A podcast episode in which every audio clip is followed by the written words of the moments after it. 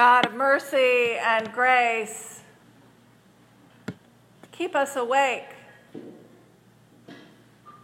that we might know you and join you in your return. In the name of the Father, Son, and Holy Spirit. Amen. Amen.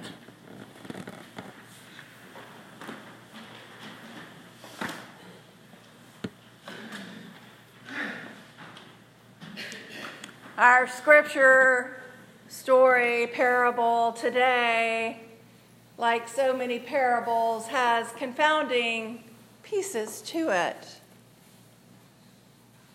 It says God's kingdom is like ten young virgins who went out to greet the bridegroom. Five were silly and five were smart. The silly virgins took their lamps but no additional oil. The smart ones took their lamps and extra oil to feed their lamps. The bridegroom didn't show up when he was expected, and they all fell asleep. In the middle of the night, someone yelled out, He's here! He's here! The bridegroom, he's here! Go out and greet him. While the ten virgins got up and got their lamps ready, the silly virgin said to the smart ones, Our lamps are going out. Lend us some of your oil. They answered, we will not be, there will not be enough to go around. Go buy your own. Which they did. But while they were out buying their own oil, the bridegroom arrived. When everyone who was there to greet him went into the wedding feast, the door was locked. The other virgins, the silly ones, showed up and knocked on the door, saying, Master, we're here, let us in. And he answered, Do I know you? I don't think I know you. So stay alert. You have no idea when he might arrive. None of us like to be left out, much less have the door slammed in our face. There's a difference between getting ready and being ready. Not long ago, the wider church marked its 500th anniversary of Reformation. 500 years. And the astonishing message of Reformation was and still is that you are saved by grace. It's not a matter of what you do, but rather what Christ has done for you. He's already done it for you and for me and for the whole world. Salvation is yours. Now, what are you going to do about it? The silly young women waiting for the bridegroom don't quite get the fact that the party's already started and that they are welcome into the kingdom. It's the old now that you know, don't have anything have to do anything, what are you going to do? You don't have to do anything to be saved short of saying, Yes, Lord, I receive. That is the grace. We cannot win it on our own. But once you've said yes, will you just sit around and wait for something better or new to start? Or are you going to sit around and wait for enlightenment? Or are you going to sit and wait for the second coming? Just get in the door and that's it. No, no, of course not. It's not a matter of sitting and waiting. It's a matter of getting out there in the world and living as if the kingdom is already here. Because the great news is, it is. Part of our theology as Episcopalians is that the kingdom of heaven is now. Christ lives within us through the Holy Spirit. So we are bearers of hope because we have this power of kingdom now to usher into the world. Crazy notion that we don't have to wait till the end of the age. The kingdom is at hand. Salvation is already yours. So live it. Live it in everything you think and do and say. Live it in hope. Live it in love. Live it in grace. Live it in the kind actions that you show to one another, outdoing one another in kindness, serving one another, inviting others in. Live it in such a way that others see that same hope, love, and grace and kindness and that they too then learn to embrace the kingdom of God, which is already here, is already at hand. There's a song that says, Come, thou long expected Jesus. Come, come, Lord Jesus. And the beauty of the grace of God is that He is already here. Part of what we celebrate in the Eucharist is when we say we are remembering, it's not like a far off, distant thing. It's an active, from the beginning of time to the end of time, remembering. Christ is present in that breaking of bread as we take him in and digest him.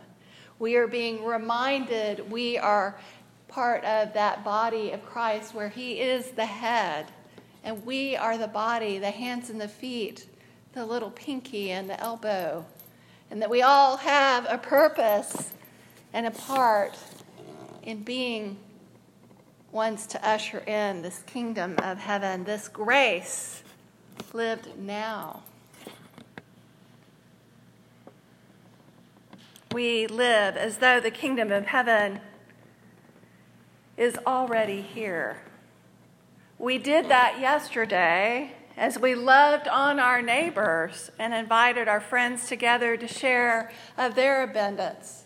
There were over 20 agencies from around the county that came out to offer out of their abundance to those still in need from Harvey. Many folk are still in shock, and even though I had told them ahead of time, you're going to want to talk to this person and this person. They couldn't get there. So I took them by the hand and said, Come with me. And I walked them over. And I said, You want to meet this person? So and so, this is so and so. I think y'all have something for each other.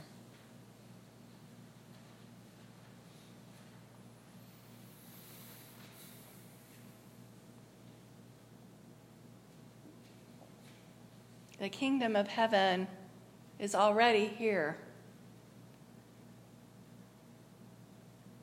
Whenever we share of the abundance of God's grace and mercy and hope. I saw Jesus here in the music. I heard him here in the music, in the laughter of the children playing, and the eating of hot dogs and riding those poor, poor ponies. They did not get a break all day long, or the train.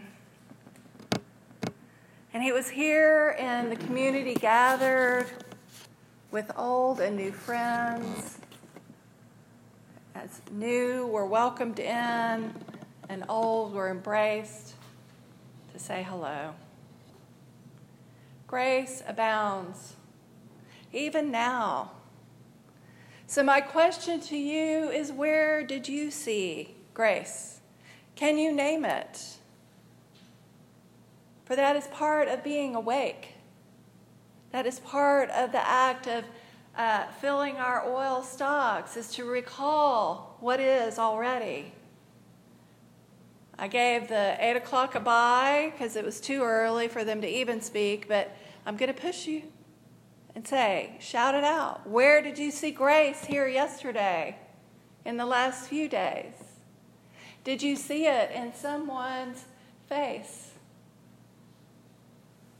I saw it in Olive out there with the train. I mean, it was sunny, and she was there to welcome every little family and kiddos to get on that cute train, and they couldn't have been more excited. Where did you see grace? Can you name it? Surely. In the beautiful day. In the glorious sky. It couldn't have been a more beautiful day. Not right. Too hot, not too breezy, not wet, sunshine. I saw grace in that. Because I was wondering where we were going to put the ponies. where would we put the ponies? The she playground saw... was full. It, it's something I haven't seen in a long time. That was grace to you. The playground full. A bunny returned to its owner. Grace. What was lost has been found.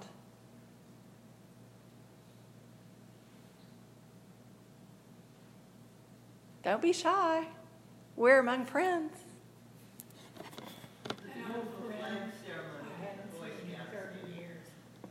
The beautiful flag ceremony of retiring the flags is truly glorious. An old friend I hadn't seen in 30 years came because she saw my name in the paper. Glory. Beautiful. Old friends reconnected. Friends we haven't seen in a while, working hard in the kitchen. An abundance of cakes sold cakes. I saw it this week in people bringing things that they cherished to share. Where else did you see grace? A little snatch of heaven. I saw it in people encouraging each other. In people encouraging each other. and the children having great fun. There's something to be said for freedom to play and an abundance of ice cream free. there's, there's four little containers of ice cream out of 300 left, and the fire trucks.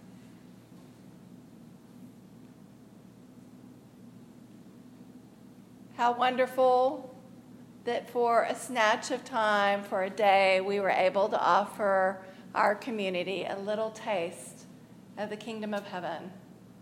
Someone said to me that the atmosphere is different. You know, our prayers have the power to change the atmosphere. The prayer we've been praying on Tuesday mornings and whenever we gathered was that people could taste and feel God's love and hope. What if we prayed that all the time? How glorious. That is my prayer that as you go forth from this day out into the world, that as you walk, people, you, you will change the atmosphere wherever you walk. I think it was Apostle Paul, wherever his shadow fell, people were healed. What if we were that awake? Woo! That's exciting. Is that too bold to believe? God might use a little old me, a little old you like that? I say, let's be bold. I thank you, God, that you have prepared work for us to do, even in our advanced years, for the glory of God and for the advancing of the kingdom of heaven right here in Texas City. Amen. Amen.